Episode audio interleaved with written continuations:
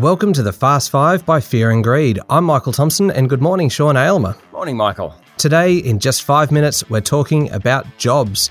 Throughout much of the pandemic, Sean, the unemployment rate stayed remarkably low, defying a lot of economists' predictions. That was largely due to government support like JobKeeper.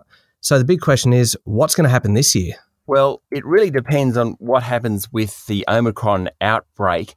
And assuming we don't go into further lockdowns and restrictions, the employment market is looking really strong. Just before Christmas, it finished with a bang with the unemployment rate falling to 4.6%. To help us talk through this, economist Stephen Koukoulas joins us. You can find him at thekook.com.au or on Twitter using the handle thekook. Stephen, is it a good time to be looking for a job? Oh, it's a fabulous time to be looking for a job because, as you alluded to, those last employment numbers that were released at the end of 2021 were stunning. I think a lot of economists almost fell off their chair when they saw that 366,000 rebound in employment unemployment down to 4.6%, and even the underemployment rate yeah, cascading down to 7.5%. So, yeah, the, the labour market clearly, clearly recovered from the lockdowns that sort of caused the labour market to weaken back in the September quarter last year. And now we've got indicators like the job ad series, the job vacancy series.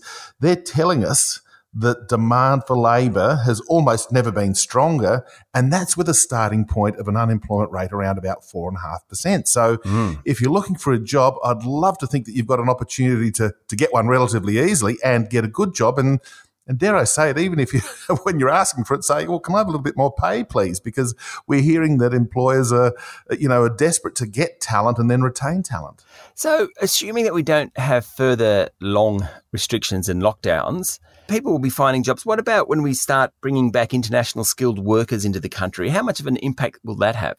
Yes, the government has indicated that it does want to address at least part of the skills shortage with a resumption of the immigration program for skilled workers, and, and that's fair enough too, because some some of those jobs just don't have we don't have enough people in Australia to fulfil those jobs, which is a pity in a sense because there's still quite a few people unemployed, but nonetheless it's understandable and it's yeah probably a pretty sensible thing to do. However, the strength of the economy appears to be so strong at the moment. And those immigrants, as they move into these really specialized areas, will not necessarily be taking the jobs of unemployed Australians, if you like. So they're going to be fulfilling a need that business has rather than necessarily stepping on the toes of someone who's currently unemployed. So one thing that, again, I like to look at when I'm judging the strength of the labour market, you know, how many jobs are being created, the unemployment rate and these sorts of things, is the economy strong enough to offer job opportunities to you know the vast bulk of the people who are currently unemployed? And I think the answer to that question is yes, it's strong enough right now. So, how does the labour market pan out this year if that's our starting point?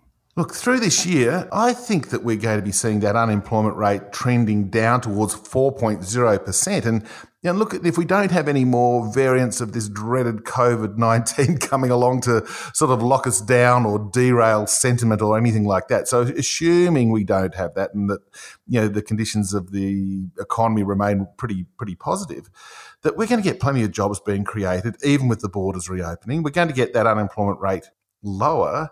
And I've noticed a couple of other market economists sort of putting in a three point something at the end of 2022 yeah. for the unemployment rate, which would be, uh, I had to check my database, but I haven't seen something like that since the mid 1970s, for goodness wow. sake. So that's what we might be looking at if things go well. Surely that pushes up wages. Oh, I think it has to. And I know we've been waiting, waiting for year after year after year for this wage uh, pickup to occur. I think finally it's there. And again, giving me a degree of comfort and optimism about the wage outlook here in Australia is what's happening to wages growth around the world. And, you know, similar economies in the UK, Canada, and the US, they've got wages growth, you know, well above 4% as their labour markets have tightened, and in some instances nearer 5%. So that's a pretty healthy wages outcome. I'm not quite prepared to put my hand on my heart and say that wages growth is going to exceed 4% anytime soon, but we're certainly going to go towards 3, 3.5% by the end of this year. And that's good news. Sure is. Thank you, Stephen. Thank you, Sean. That was economist Stephen Koukoulas. Find him at thekook.com. Michael, the next set of unemployment figures are due out on the 20th of this month. So we'll have an even better idea of how we're travelling then, but certainly it looks pretty positive. Yeah, it's pretty extraordinary. You wouldn't have thought 18 months ago in the middle of the pandemic that here we are talking about unemployment with a four in front of it. I'm sure the government and the Reserve Bank would have taken that 18 months ago if they were told that, for sure. Absolutely. Thank you very much, Sean. Thanks, Michael. That's it for today. Make sure you've hit follow on the podcast. I'm Michael Thompson, and that was the Fast Five by Fear and Greed.